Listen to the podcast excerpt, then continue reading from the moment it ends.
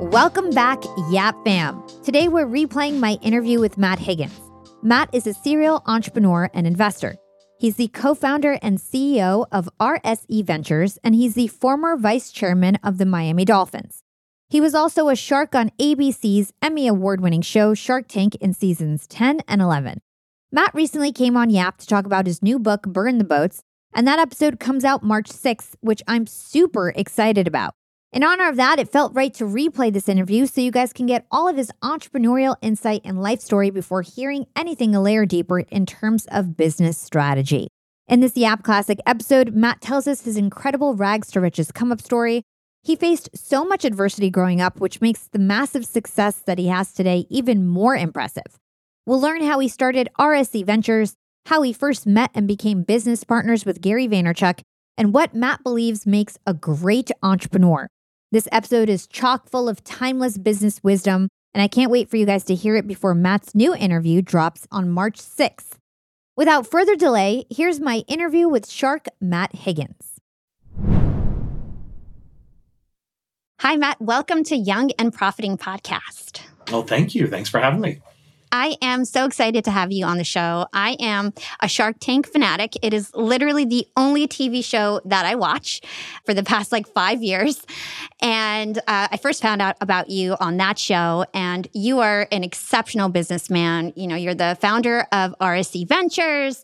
You were working for the Jets, the Dolphins. You've done so many cool things. You're a partner in VaynerMedia, which people don't even really know about. And I can't wait to dig into all of that. But first, I want to start with your childhood because I know that it has a lot to do with who you are and how it's shaped you. And uh, a pivotal point in your life is when you dropped out of high school. So I thought we could start there and I want to understand, you know, why you decided to drop out of high school, how you came to that decision, and really for to start leading up to that. Like what was it like for you leading up to that? I know you had an ailing mother, she was sick, and I would love to understand that dynamic. So we're just going to go deep, right? We're just going to go we're just going right. to start right at right. the deep parts. All right, sounds good. So uh and for those of you who heard this story, I apologize. But um, uh, so my but my background does have everything to do with who I am today. Is for most of us, for better or worse. Um, I grew up in Queens, New York. Shout out to Queens, uh, and uh, with a product of a single mom with four miserable boys growing up in a tiny little shoebox apartment on Springfield Boulevard in Queens. My childhood was framed with, you know, extreme poverty, extreme shame, extreme concealment because as a kid, you know, you, you the last thing you want people to know, at least back then, is how poor you are. So my early days were through of endless side hustles. I used to sell flowers on street corners. I was that kid knocking on your window. So be nice if somebody's trying to sell you flowers. you know, um, I would sell handbags at flea markets, ten dollar leather handbags. And I worked at McDonald's scraping gum from the bottom of um, of tables. So so that was the context. My mother was amazing, worked really hard, and she had um, no high school diploma growing up and you know she got divorced when i was around nine and it always was sort of a hole in her life that she knew she was smart and gifted but had gone through this terrible childhood and actually didn't even have a high school degree. And so i watched her go from basically on her hands and knees cleaning apartments for elderly homebound senior citizens to getting her GED at the local community college and then enrolling in Queens College and really fight for years upon years to get first a bachelor's degree and then eventually pursued two different master's degrees uh, in urban studies and library science. So my prism of my childhood was poverty, dysfunction, but also aspiration and watching my mother go through this journey. And around, you know, 13, I would be have all these mixed emotions, which anybody out there who's suffering alone can relate to. Like, is anyone going to help? And does anybody care? And eventually I made a decision that like I'm going to take matters into my own hands. And the key is I need to make enough money to eventually get out of here as fast as humanly possible, right? Because you have a selfish streak as a kid. Nobody wants to be in charge. And so watching my mother do that, get her GED as an adult gave me an epiphany that um, there was a loophole back then that if you could get your GED and do well enough, you could technically go to any college. So they said, right? Nobody really does this, but I, but I thought, well, why don't I just do this on purpose and re-engineer and architect my entire life And that's what I decided when I was 14. And, in order to make sure I would stick with this crazy plan, that I um, made sure I got left back over and over again. So I sat in the same homeroom with kids with beepers who were pursuing a very different path, you know, dealing drugs, whatever. Just sat in the back of that room, and I decided I was going to drop out. And it was the most important decision I ever made because I had the whole weight of the world telling me one, you're going to be branded a loser two you're never going to be able to get a good job et cetera et cetera. And what i learned from that experience is like maybe true from may this educational path may work from where you sit but as a kid trying to take care of his parents his mom this doesn't work for me and i need to get to college as soon as possible so i can get a well-paying job. And that's what i did and i it was actually the best most important decision i ever made in my life. Everything i built um, from that point forward was on top of that one decision it's it's so amazing that you had that kind of knowledge at such a young age and you were able to make such a big decision and stick with it even when people told you that it would be the worst mistake of your life. I know you were a good student and a lot of the, your teachers kind of weren't approving of what you were doing. But in terms of your your parent child dynamic with your mom, how you had to act like the parent, how do you think that that impacted you later on? Do you feel like that gave you a chip on your shoulder? Do you feel like that made you like super responsible f- uh, for the rest of your life? Like, how did that positively impact you? Because at the time, it really probably sucked. But now, do you feel like that has positively impacted you in any way? Well, that's a, that's a great question. I mean, I think, it, well, number one, it made me very empathetic. Like to watch a person literally deteriorate throughout your entire formative years, you know, to jump to the end of the story I drop out of high school. I go to college. I go to college for seven years at night.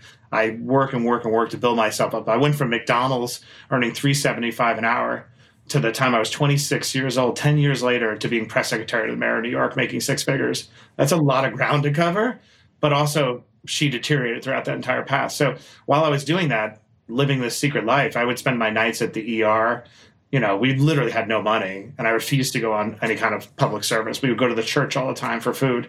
So what I learned from that, this the day I become press secretary, the mayor of New York, this heady moment when I finally achieved everything, she dies that morning. So I guess the reality, what I learned from it is that the greatest thing you could do with your time, energy, and money and power is to ameliorate somebody else's suffering. It doesn't mean that you have to like devote your life to being a saint, but just from a practical standpoint, if somebody had intervened in that journey in those 10 years, she would not have died. I mean, like we just were wasting away. And so that stays with me. Two, there's no cavalry coming. It just is what it is. Sounds harsh, but you have to take matters into your own hands. You have to be an agent in your own rescue. And three, like I if I'm being totally honest, you know, the parent child dynamic is supposed to be one of sacrifice. Like at the end of the day, it's a one way street right? Like if you're doing this because you want your child to fulfill you, take care of you, realize all your unrealized aspirations, you got it wrong.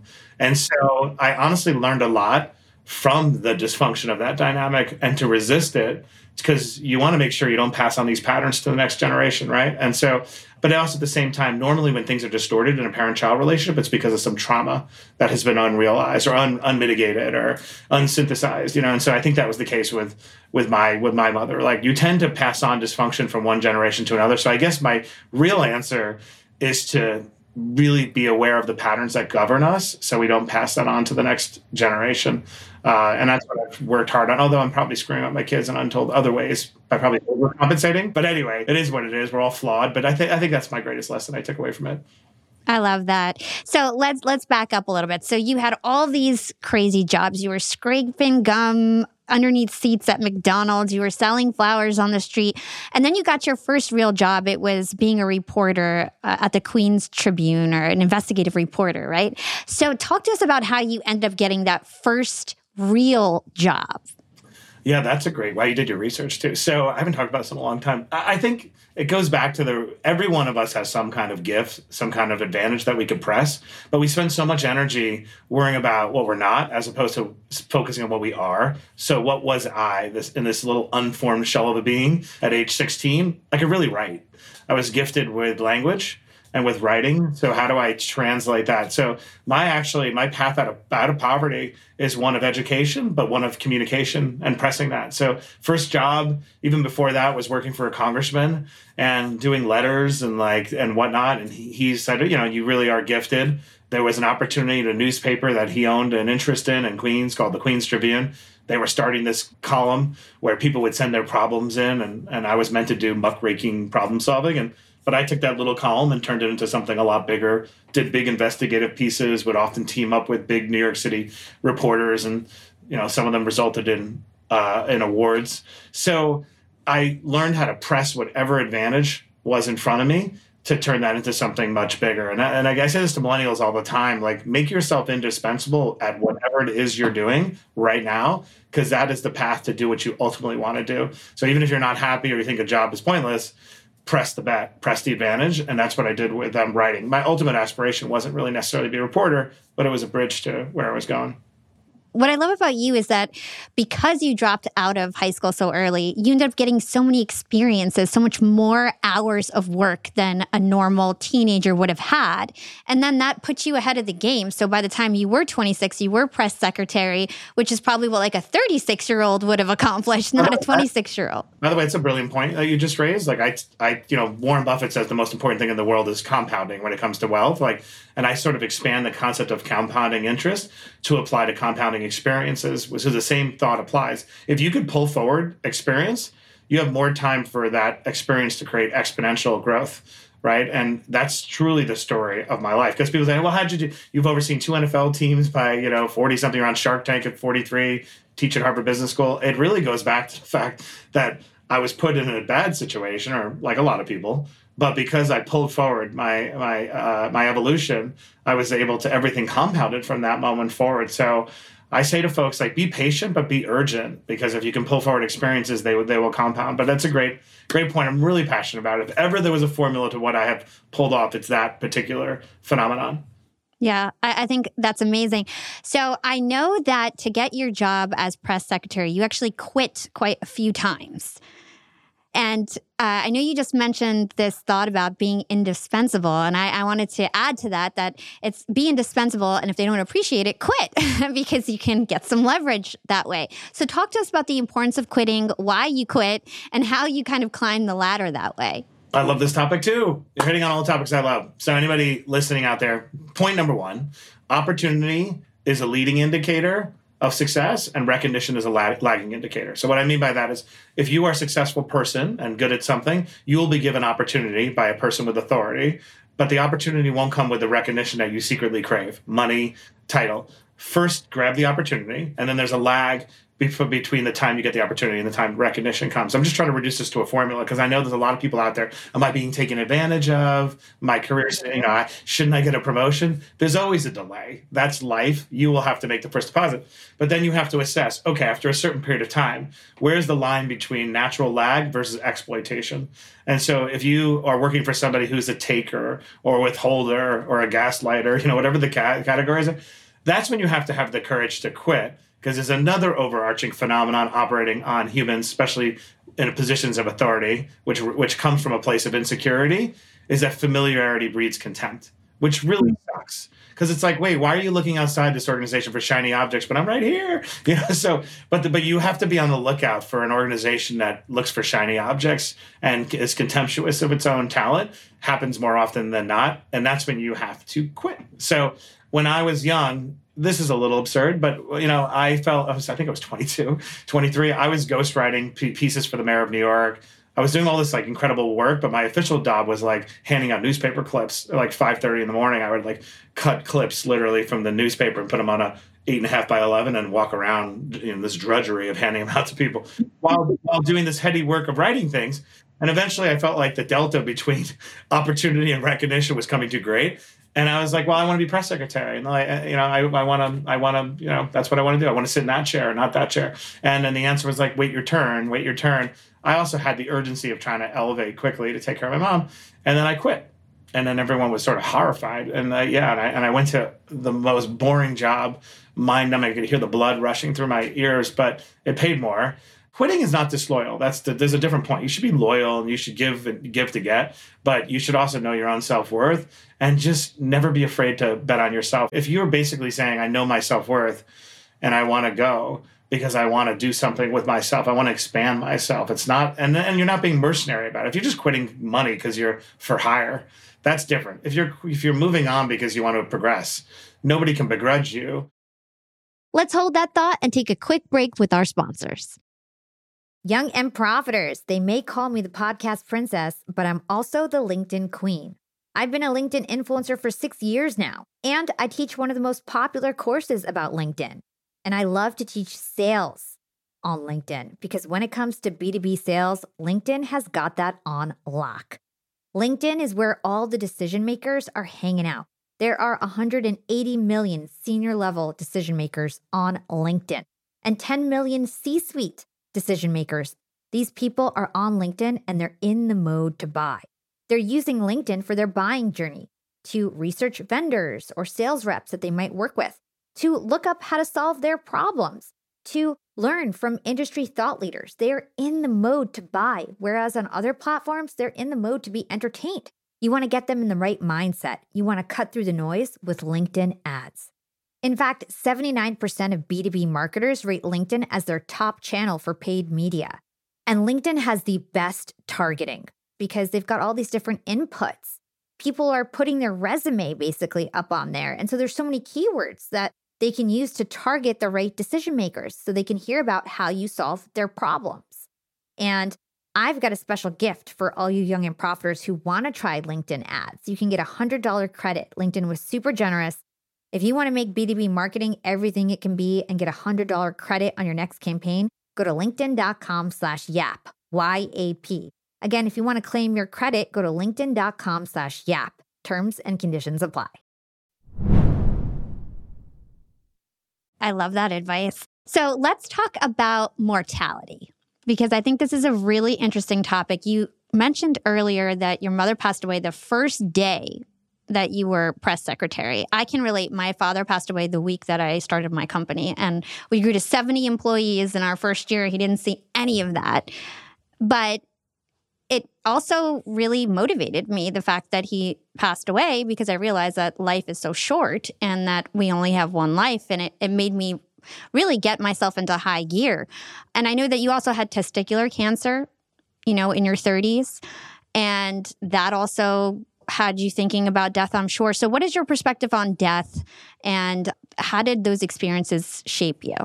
Yeah, I think my first big experience with death was watching my mother um, pass away and just watching those like desperate last minutes, the bargaining that happens, to be honest with you. And this is, you know, sort of a, a, tough detail, but just in the last the last couple of days, she was very heavy. She couldn't really get out of her chair. It's just beyond. I couldn't even betray to you how miserable this environment was, and oxygen tank, and she was bargaining like she knew and I didn't realize. I just thought it was another day in hell. You know what I mean? Like when you're living in like a fever dream of, of madness, it's like, oh, this is just another day. And she asked me not to go to work that day. Like, please stay home. And I'm like, we have no money. Like I have to go to work. I didn't know that day was any different than any other day in our living hell. And so I watched the bargaining though in those last days of like, I won't eat poorly anymore. Like, you know, and I didn't know she was bargaining with her maker. And so I witnessed the regret, the overcoming dread you have at the end of life and thought, well, you know, wow, it really does can end terribly. My mother worked so hard to try to get somewhere in life, never even took a vacation or a plane, and yet still died. And so, mm-hmm. I, I mean, I say that in such rawness because I don't want to gloss it over and like, but everything was fine. Like it was not fine and it was terrible. And she was worried about being discarded in life, right? After working so hard. So, what that taught me is like you really have to be in touch with your mortality and take custody because it does end at any moment and no one's going to at the end of your life reconcile all the things that you didn't reconcile you know the bargaining phase. So that's kind of point one. Two um, having gone through cancer and uh, going to sloan kettering i was only 20 no was i old? how old was i? I don't even know. Maybe 32 i had just had my son and i remember once i my mortality like i wasn't dying tomorrow and i was like i think we're going to get through this it, what it did is tell me how much of the things I think about every day don't hold up against the prospect of imminent death, which is interesting because I'm like, wait, the idea of death is hanging over us all the time. And yet I spend my time scrolling through New York Times classified sections looking for a bigger house. Like, I was like, oh, wow, so much of our thoughts are meaningless. And that's a gift to be aware of and hold on to. So it changed my perspective on mortality. Long story short, you know, I have an app on my phone called WeCroak, which is inspired by uh, the folks in Bhutan who uh, contemplate their own mortality five times a day. And what you find out when you think about your own mortality frequently, it's not a morbid, actually. It's peaceful because you relieves you of all the aggravation of the daily stresses because they just don't hold up against the prospect of death and mortality, which we all live on, live with. And you realize how much of our angst that we go through on a daily basis is trying to confuse ourselves or distract ourselves from the idea that we're, we don't know why we're here and we don't know where we're going. Now, for those who are very religious, maybe it's a little bit easier, but for the vast majority of people, like we don't know what we're doing here, and we don't know when it's going to end, and we don't know where we're going. And so, I think if we lock in on that, then you say, well, what do I know? Oh, the present. The present is the one thing that I'm guaranteed. The present is the one thing that feels so great and I'm so grateful for. And so I try to every day bring it back to Sloan Kettering, bring it back to the idea I might die, and bring it back to the awareness that uh, that mortality. And what you know what it, what it makes me do is like celebrate my wife, who's my best friend, celebrate my kids, and just make like who cares about this stupid email, this internecine interpolitical fight of nonsense crap that I'm dealing with. So I recommend everybody out there download that app. Kids think I'm crazy, by the way, especially when I read the quotes from somebody Voltaire about you know death, but uh, but it works. We Croak. It's called yeah. We Croak. Yeah.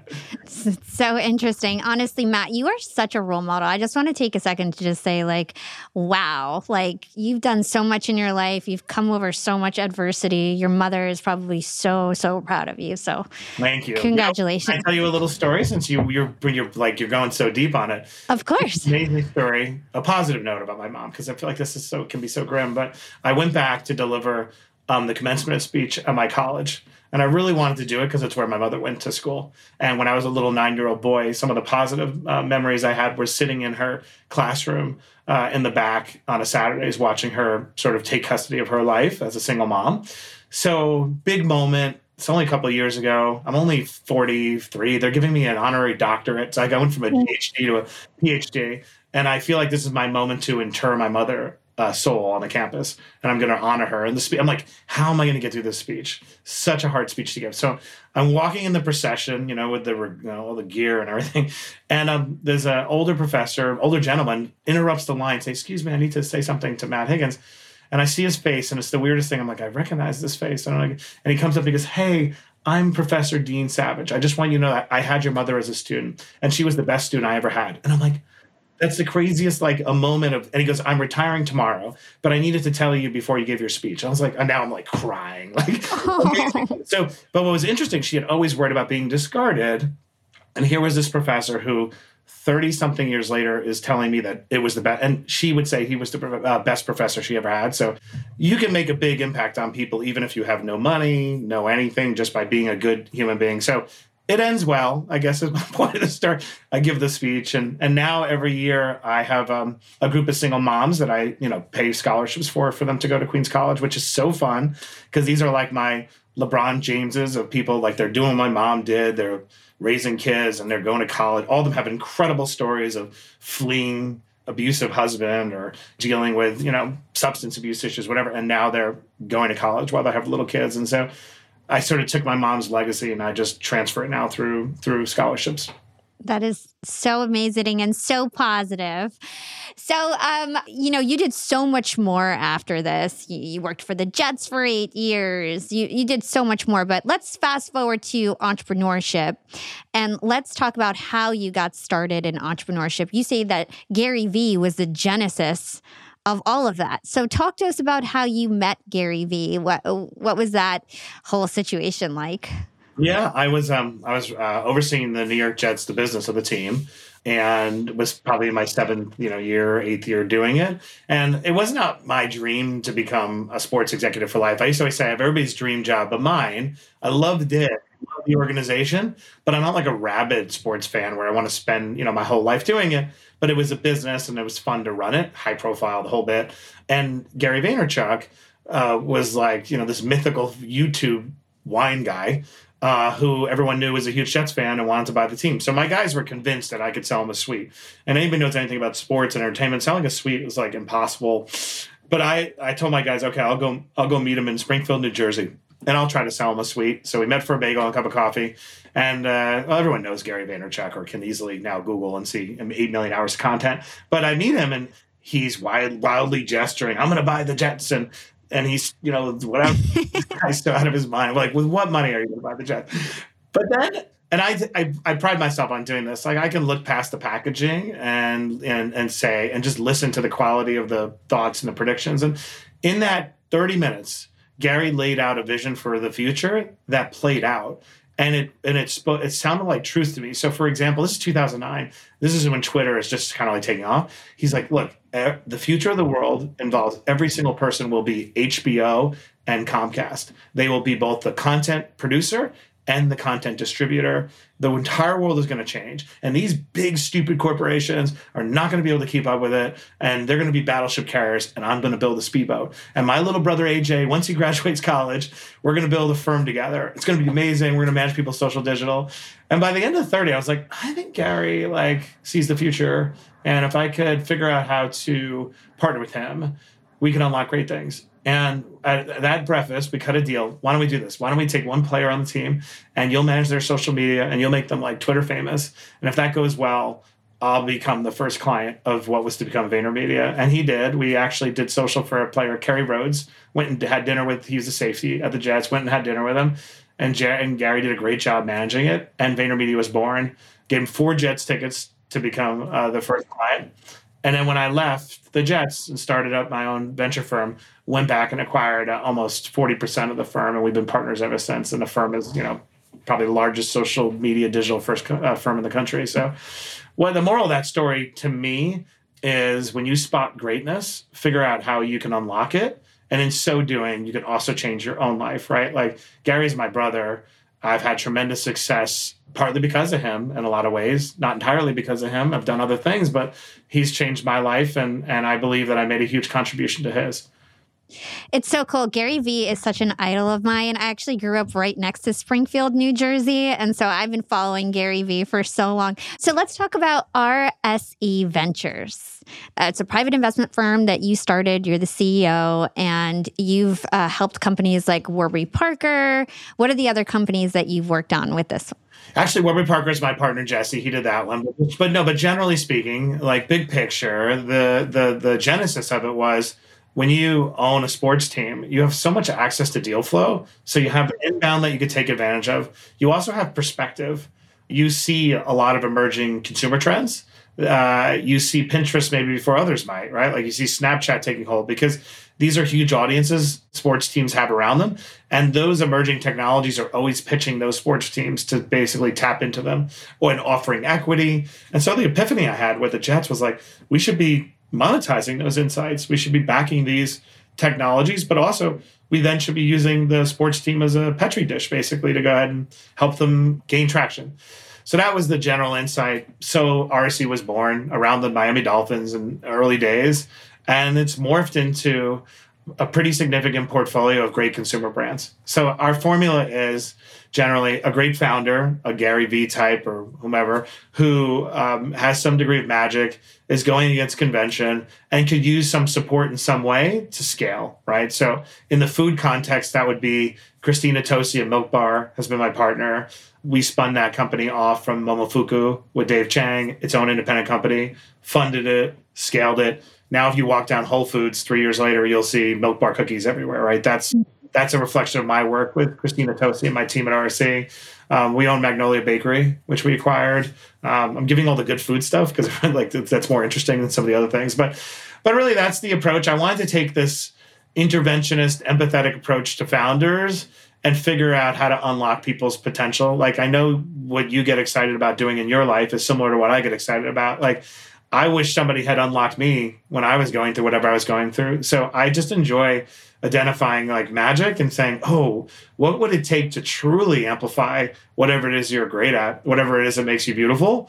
And I get to kind of play with it kind of behind the scenes. It's it's why I don't talk much about the Gary partnership because the truth is like there's only one Gary and Gary is Gary. Like my role is, is, is minor and I enjoy the minor the role behind scenes, helping scale. So that's what I do across the portfolio version 1.0 was building things from scratch. We helped launch uh, Resy. We incubated that with Ben Leventhal and Gary Vaynerchuk. Uh, and now it's about owning significant stakes in great consumer brands. And Resy is like a restaurant software or something like yeah, that. He's a competitor to OpenTable that was born, I don't know, maybe six, seven years ago at this point, and then was sold to Amex, and now uh, uh, Amex owns Resy. But in the early days of RSE, we would build companies from scratch or work with founders from scratch. That gets hard to do over and over again. Like you'll have a very short life if you keep doing that. So now it's more a little bit more mature, significant interest, and then uh, helping uh, scale. But more recently, I've been backing great mature brands that I come across through investing in digital uh, native companies or teaching at at Harvard. So uh, I backed Dapper Labs, which is a big NFT platform company. Thrasio recently invested in. OpenSea is another one. So because it's our own investment vehicle, don't report to the Wall Street, don't report to other investors. It's just a partnership. We have the ability to back whatever we find that's interesting. That's so cool. Help me understand something, and it might be a dumb question to be honest, but how does a, the owner of a sports team or managing a sports team, how does that lead to a lot of deal flow, like you being exposed to a lot of deal flow? I don't quite understand that. So, entrepreneurs, when they have a consumer facing technology, for whatever reason, they're always drawn to sports and entertainment to a lesser extent. But if you think about like a big artist, a big artist doesn't really have a platform to communicate or put a brand in front of their their fan base, right?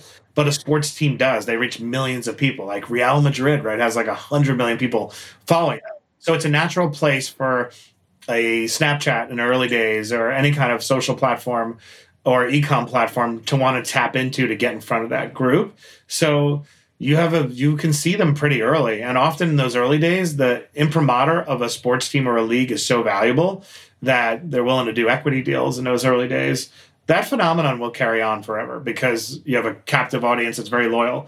So if you know the nfl or the nba backs like the nba did with dapper labs early that gives dapper labs a massive opportunity right? So that's that's really it. It's just people trying to to that dedicated uh, core fan base Got it. Got it. Okay, let's talk about VCs and and teach my audience some stuff about VCs. So aside from just giving money to people, what are the non-financial things that a VC or a private investment firm would do for an entrepreneur? Oh, great question. Um, I think money, ideally, money is just way down the list because money is money, and you can find money in a lot of places. It really depends if the entrepreneur is self-aware and reflective, which to me is the whole ballgame, right? I, I think a VC who's been down the road before, especially a VC who's been an operator, can be tremendously valuable. And so I would say to those, I have a, a tremendous bias towards people who have operating experiences because they will be much more sympathetic to the tr- the struggles you're going through and much more realistic. Like it's it's easy when you think the answers are on an Excel sheet, but the Excel sheet doesn't tell you anything. Like all the issues you have to deal with as an entrepreneur are really about people and trying to get the most out of people, trying to deal with people, trying to navigate around people. Like so to make that a little you know more more explicit, like a, a great VC investor is somebody you can come to and say, I'm really struggling to fill this position. I need a COO. I feel like I can't handle it all, but it's such a hard person to hire because I have this delicate culture at my office, and you know, and Sally and Mark are competing for the top spot. You know, whatever whatever the issue, that VC will help you source that person, or will help you synthesize that fact pattern. So to me, number one, it's a place where you can frankly be vulnerable.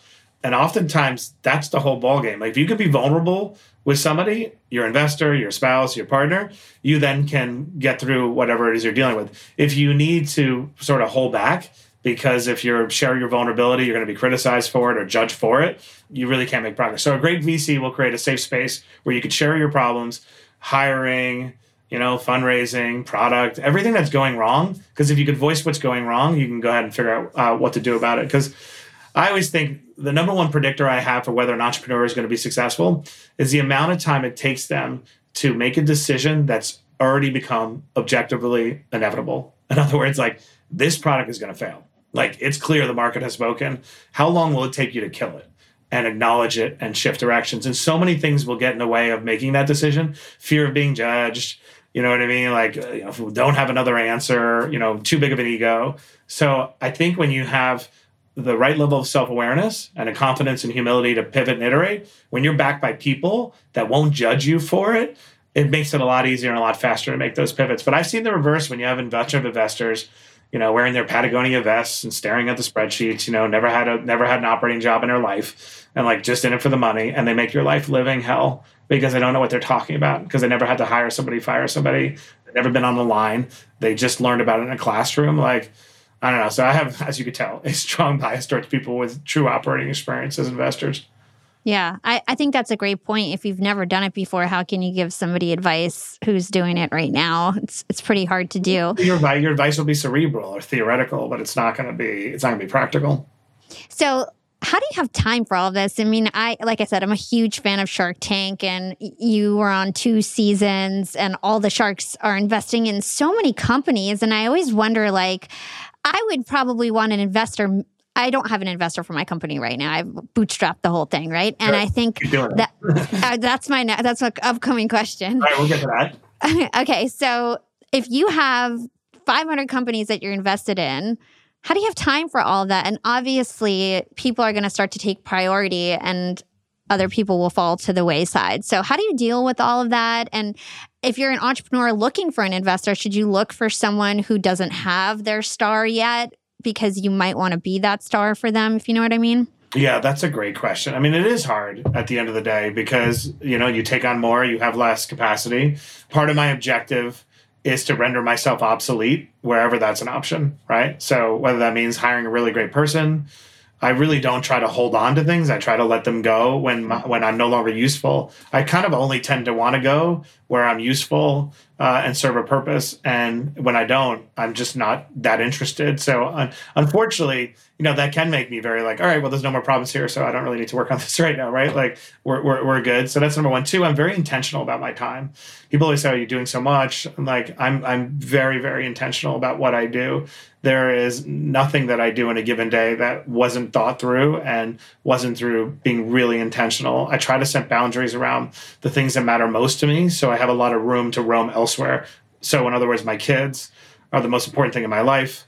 You know, my wife happens to be my best friend, so I don't have a need for a ton of friends, and like she's who I want to hang out with. So I, have constructed my life in a way that enables me to have a lot of room to roam outside of those really hard boundaries around the things that matter most to me. And then three, I scale. So I'm always scaling, trying to set myself up to level up beyond that. And yet I'm really hard on myself about am I doing what I said I was going to do? Am I executing on the things I took on? Because I don't have a lot of respect for people who my partner calls it as a grasshopper. You jump from thing to thing. So I'm constantly auditing, like, wait, you said you were going to do this. You took this on. Are you doing it? And if you're no longer interested in doing it, have you leveled with everyone saying, I'm going to move on now? Right. So, but it, you made a great point. It is a delicate balance. And like, I always, I'm sure I'm, I'm always pissing somebody off saying, oh, I'm been able to get a hold of you. I miss you. You know, I'm like, I'm sorry. I'm just, I'm just trying to do something bigger, you know, like, I mean, so yeah, it's a great question. I think I've come to believe that the joy of living is in the striving. It's my formula for happiness. I figured it out. I ran my first marathon. I finished. I was like, why am I so depressed? I'm like, oh, it was the training. And so I, I tell, I communicate that to people like, oh, this is how I'm wired. I really enjoy the pressure and the stress and and the evolution. You know, I never taught a day in my life. I worked for almost a year to have the opportunity to teach at Harvard Business School. That's life changing. So on, with that comes a degree of shedding of other responsibilities in order to level up. Yeah, I mean that's just the way the cookie crumbles. Like it is what it is, you know, and you got to focus where there's promise and the other entrepreneurs maybe hopefully get a competitive kick out of that too and maybe level up themselves you know? So i mm-hmm. think and i also think that like I, I give this advice to people too. Nobody wants to go on a rescue mission. When you're when you're trying to solicit support from whether it's a new investor or an existing investor like come up with discrete actionable items that are impactful that make a difference because everybody's guarding their energy and their time right? So i feel like it's on everyone else too to sort of t- extract from you what's most impactful but leave you with enough bandwidth to do what you want to do right? As opposed to coming to be like i think we're out of money like in two weeks i'm like oh okay. So what's the plan? And i do get some of that in my life too. I'm like come on really? Like wait you you really are saying you want me to go on a rescue mission? Like you don't think i have a million other things going on in my life because I, I get that in my I tend to get overly involved and I I do feel like I've been through a lot so people come to me which I love but then when people just come to me with a problem without even like a fact pattern that might get us out of it I can't I can't stand that yeah Can't waste your time. You're a busy man, Matt. So let's talk about when we should look for funding. So I'll give you my example. So I bootstrapped my company. I started my company as a side hustle while I was working at Disney streaming services in marketing. And I grew it for six months. By the time I quit, I had 35 employees all over the world. and now we've, you know, we've hit 2 million in revenue in our first year. And I don't need an investor. My customers are effectively funding my company. I hit my first my first real client was paying me 30k a month and I feel like he was my seed investor. You know, all my clients are kind of like billionaires, millionaires who I run social media and their podcasts for. And yeah, I mean, I don't know. Sometimes we think about should I change the structure of my company and figure out how we uh, get investors and start raising money. I'm a really good salesperson. And a lot of people tell me I should go down that path and and figure that out and, and start raising money. And then internally we're kind of just like, well, we could probably take this all the way, like how we're doing it, you know? So what are your thoughts there? When should somebody actually consider an investor? I mean, everything about us is hiring good talent. So if I got money, it would be about hiring better and better people and having unlimited amount of money to innovate new products and hire better people. So what are your thoughts? So, uh, great question, which everybody should grapple with if they don't, because to bypass this critical question you know you could end up in a, in a place you never intended to be right? So i always think a lot of the, the a lot of our dissatisfaction in life doesn't come from the wrong answers. It comes from the wrong question or failing to ask the question at all. So this is the question. Should i scale with investment or should i you know bootstrap? I think it comes down to what's the goal? What makes you content? We i found this even when i when i teach at hbs it's like we have this presumption that the object of the exercise is to create a business worth a hundred million dollars or a billion like and to have these markers where it's so hard to make one dollar into two, you know, and to sort of be on your own, a completely autonomous, no boss, and feed yourself. Like I marvel at that. Like, wow, you went out. So you're already doing it. Like I think, you know, like you won. So then the question is, what does winning look like to you? Winning to me looks like you're already successful on your own, but winning to you might be like, I really want a big exit. I want an exitable business. A lot of times when you want an exitable business, that can get that you do need the capital in order to scale bigger and sort of faster. So to me, that's always the threshold question. And then it's the theory of the case. What kind of leverage am I really going to get at a, at a dollar in today that I couldn't achieve on my own by growing organically? So if you told me that there you're going to start this new you know um, uh, media property right? And you needed to raise $500000 to create this media property. But with that 500 grand you're going to be within the next three months able to hire 10 people. You're going to get it up to 10 million impressions a month within a year. And you're going to get you know a whatever 5x multiple on yada yada yada. And now that thing's worth 20 million bucks. And that matters to me that would make sense because it's going to take you a long time to generate $500,000 in, in free cash flow to fund that media property. Number one. Two, if you said, and this idea is really time sensitive because if I don't do this media property today, somebody else is going to do it. So I need cash, right? So it's a blend of what's my objective? Do I want an exitable business? Because oftentimes, if I do, I probably do need to raise capital. What's the leverage I can get on a dollar in today? And is there an urgency that requires me to scale now as opposed to scale organically? We'll be right back after a quick break from our sponsors. Young and profiters, we are all making money. But is your money hustling for you? Meaning, are you investing? Putting your savings in the bank is just doing you a total disservice. You got to beat inflation. I've been investing heavily for years. I've got an E Trade account, I've got a Robinhood account, and it used to be such a pain to manage all of my accounts. I'd hop from platform to platform. I'd always forget my Fidelity password and then I have to reset my password. I knew that needed to change because I need to keep track of all my stuff. Everything got better once I started using Yahoo Finance, the sponsor of today's episode. You can securely link up all of your investment accounts in Yahoo Finance for one unified view of your wealth. They've got stock analyst ratings, they have independent research. I can customize charts and choose what metrics I want to display for all my stocks so I can make the best decisions. I can even dig into financial statements and balance sheets of the companies that I'm curious about. Whether you're a seasoned investor or looking for that extra guidance, Yahoo Finance gives you all the tools and data you need in one place. For comprehensive financial news and analysis, visit the brand behind every great investor, yahoofinance.com, the number one financial destination, yahoofinance.com. That's yahoofinance.com. Hey, Yap Fam! Starting my LinkedIn Secrets Masterclass was one of the best things I've ever done for my business. I didn't have to waste time figuring out all the nuts and bolts of setting up a website that had everything I needed, like a way to buy my course, subscription offerings, chat functionality, and so on, because it was super easy with Shopify. Shopify is the global commerce platform that helps you sell at every stage of your business whether you're selling your first product, finally taking your side hustle full time, or making half a million dollars from your masterclass like me. And it doesn't matter if you're selling digital products or vegan cosmetics, Shopify helps you sell everywhere, from their all in one e commerce platform to their in person POS system. Shopify's got you covered as you scale. Stop those online window shoppers in their tracks and turn them into loyal customers with the internet's best converting checkout. I'm talking 36% better on average compared to other options out there. Shopify powers 10% of all e commerce in the US, from huge shoe brands like Allbirds to vegan cosmetic brands like Thrive Causemetics. Actually, back on episode 253, I interviewed the CEO and founder of Thrive Causemetics, Karissa Bodnar, and she told me about how she set up her store with Shopify and it was so plug and play. Her store exploded right away. Even for a makeup artist type girl with no coding skills, it was easy for her to open up a shop and start her dream job as an entrepreneur. That was nearly a decade ago. And now it's even easier to sell more with less thanks to AI tools like Shopify Magic. And you never have to worry about figuring it out on your own. Shopify's award winning help is there to support your success every step of the way. So you can focus on the important stuff, the stuff you like to do.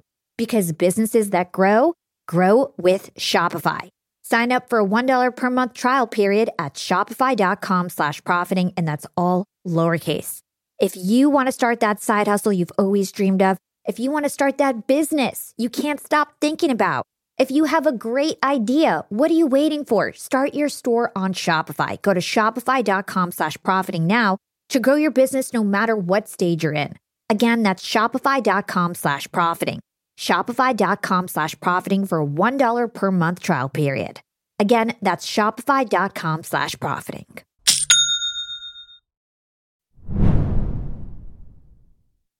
Those are all super great thoughts that I'm going to noodle on. Yeah, that's for me. I'm just like, I don't know if I need an investor yet. I feel like I need some like other huge idea that I need funding for because as of now, I'm able to kind of pay for what I need. Well, I also think on an agency, if you're going to run a pure agency, then you know most of the time the answer is you don't need investment. You build it organic. You you win the contract. You hire. You hire slight. Once you have some more free cash flow, you can hire slightly ahead of demand because you know the demand will come. I think that's a bigger threshold for an for an entrepreneur who's building an agency to overcome the willingness to hire slightly ahead of demand and have the confidence to know demand will come. I believe philosophically that problems beget solutions and people have it all wrong. People think solutions beget the willingness to undertake a problem because you've identified how you're going to solve it. I do the opposite. I like to create the problem for myself and then know that we have an infinite capacity to get ourselves out of situations. And so I place myself in a problem. So to you, I'd say I'm going to hire three people. I'm not sure how I'm going to pay them, but I know I trust myself. I'm going to get the business to pay them. That's more important than taking an outside capital. Actually, that's exactly what we're doing right now, and I'm just like booking sports uh, start dates and months ahead, and I know the clients are coming. And- I mean, Gary Vee, when Gary did his deal with me back in the day, that money didn't go into the firm; it just went to him and to AJ. So, truth, VaynerMedia is a really 100% bootstrapped. We a little bit of money went into acquire Purewow, but really, actually, Gary Gary built that with the hustle of getting clients and stuff like that. So it can it can be done. The biggest thing to overcome is the willingness to hire ahead of demand. Yeah, it's so true. It's so funny. That's exactly what we're going through right now. Um, okay, so right? do I have a future in this?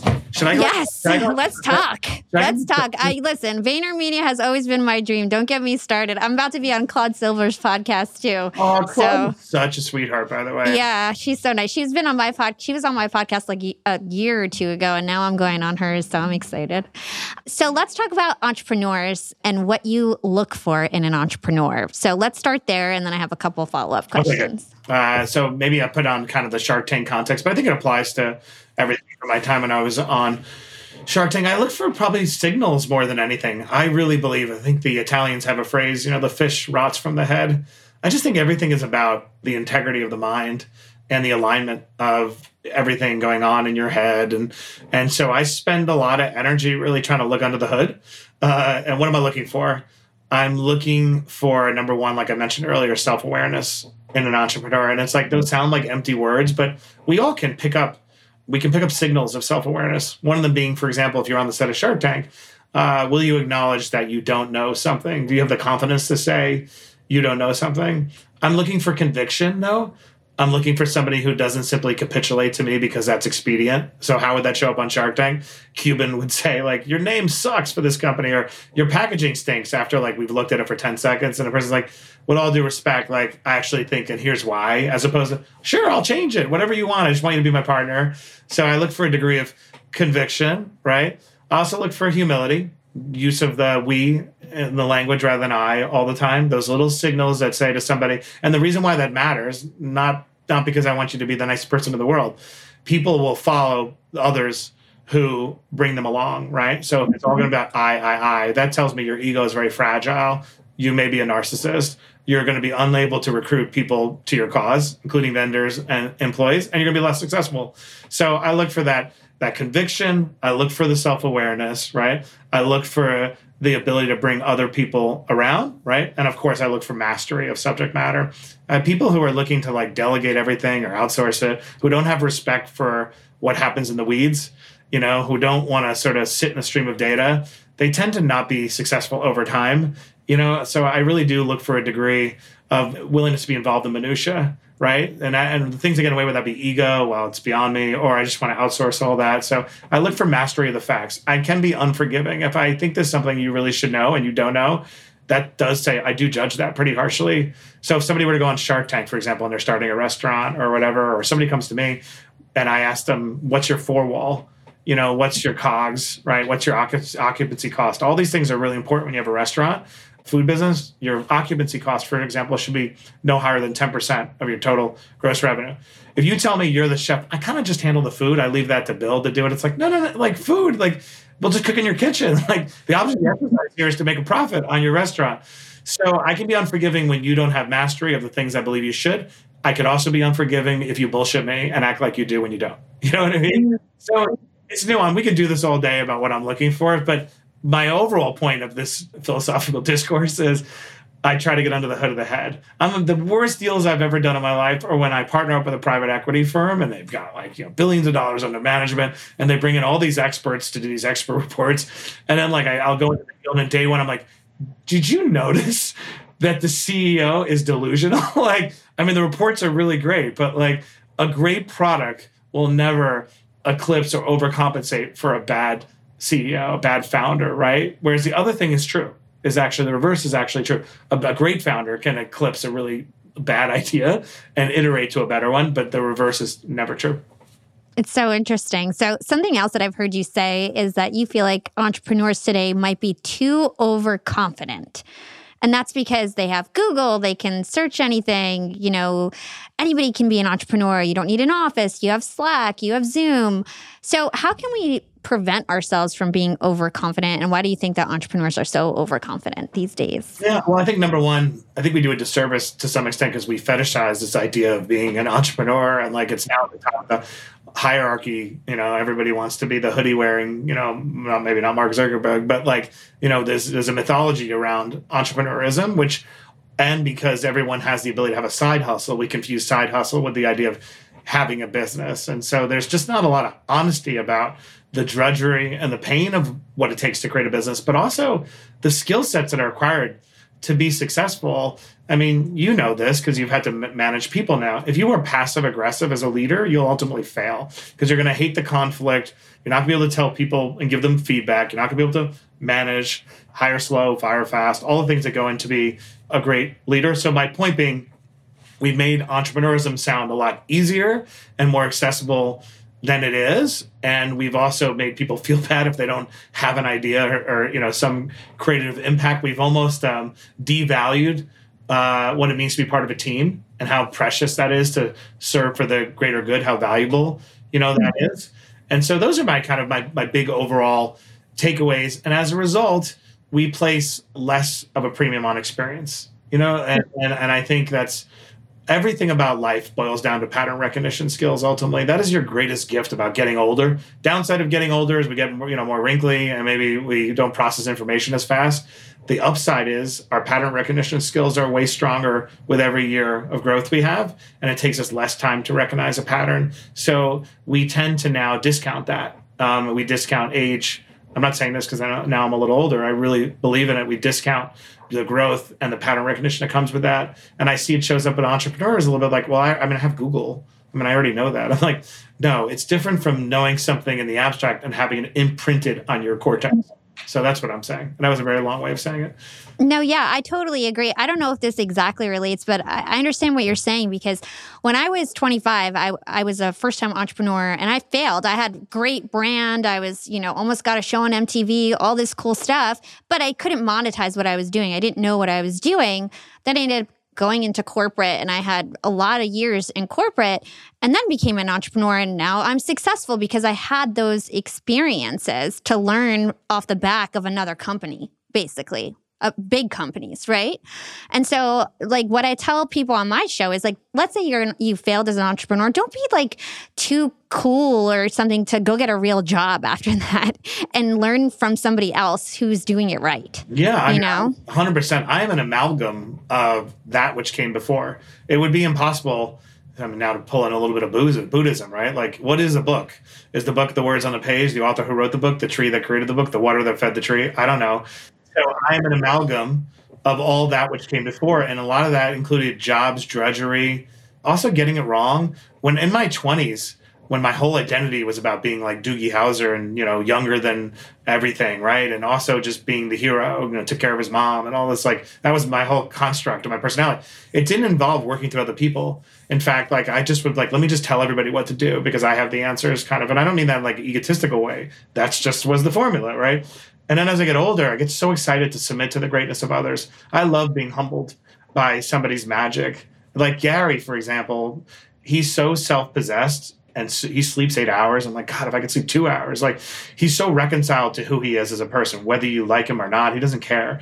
And I, I'm amazed by that. I get to submit to the greatness of his self possession. I seek out opportunities to do that everywhere professionally. So that has unlocked more value for me and my family and my professional success than my 20s when I thought that I was the, you know what I mean, the star of the show.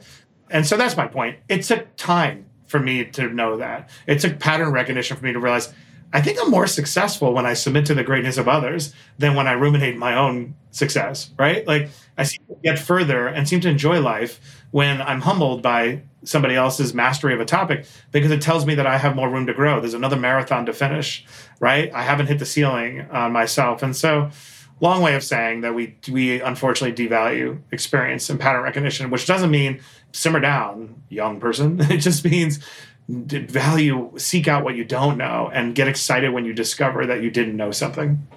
So, as we wind down, I have a couple more questions for you. I want to talk to you about Generation Z because a lot of people who are older generations, they look down on Generation Z and they think that they're, you know, lazy or whatever they want to call them. But you actually think that they have great values. So talk to us about what you love about Generation Z and maybe what you think they could do differently because I have a lot of Gen Z listeners. Oh, I love that topic. I I feel really passionate about this general idea that when you're on, when you're and I use this tacking metaphor, but I won't get into it. But I did a speech called tacking if you want to look it up. But that when you're when you're sort of on the ground, you're in the middle of things. Things look like they're getting worse, you know, or life is getting worse. But if you take a step back and you look at it from thirty thousand feet, you realize the world is always getting better. And I think Gen Z is a perfect manifestation of our world getting so much better. And it's manifesting in the values of Gen Z. This generation, in my view, is relatively colorblind and i mean that in a negative way understanding obviously you know all the different experiences we've had depending upon our background and making you know accommodations for it. But at the same time just this this vision of equality that pervades gen z is amazing. Same with sexual orientation is amazing. And so i look at my kids and the values they now espouse and their classmates and i look at what i grew up around in queens and I'm like, it, it's breathtaking and makes me so happy for the future. So it's honest, and I'm in, the, I'm 46, so I can, I can. You're not out old at all. No, I can malign myself is my only point. So I'm going to malign myself and anybody my age. I really think it comes from a place of insecurity of the dying of the light. Like it's hard when you get older. You get like it's uncomfortable. Like what is this TikTok and like dancing videos and and and and you know and like it, we can't relate but that's on each of us as we age to refuse to become obsolete and instead embrace or question or wonder or dip our toe into what's going on. You know, if TikTok makes you uncomfortable, then go open an account and see what's going on there. So I think this sort of this happens almost in every generation. Millennials used to be maligned, and now Gen Z is maligned. But what is unquestionable to me is the values that Gen Z espouses. And this isn't just academic putting that energy out into the world we're like no people get to identify however they want to identify. They get to live their life however they want to live their life. We need to make amends for the past. We cannot act like we did not commit the most tremendous atrocious crime in humanity or among them with slavery like and that has long-standing repercussions and we need to come to terms with them. We are destroying our environment. We're all going to hell. Like these are important conversations and gen z is stimulating and, spurring them. So i think most of the malign, uh, maligning comes from this sort of discomfort with like the world seems to be changing so fast and TikTok's so stupid. like so I don't know. I find anytime I have that attitude, I'm like, well, no, no, no, check yourself. That's just you becoming obsolete. You just don't like it. So mm. anyway, so anyway, I listen to my beautiful kids, my my uh, son talk about what's going on in school and and just how he views his friends and an identity and whatnot. And I just think it's breathtakingly amazing. So that's my view. Way to leave on a high note. And the last question I ask all my guests is what is your secret to profiting in life? I really think it's being intentional.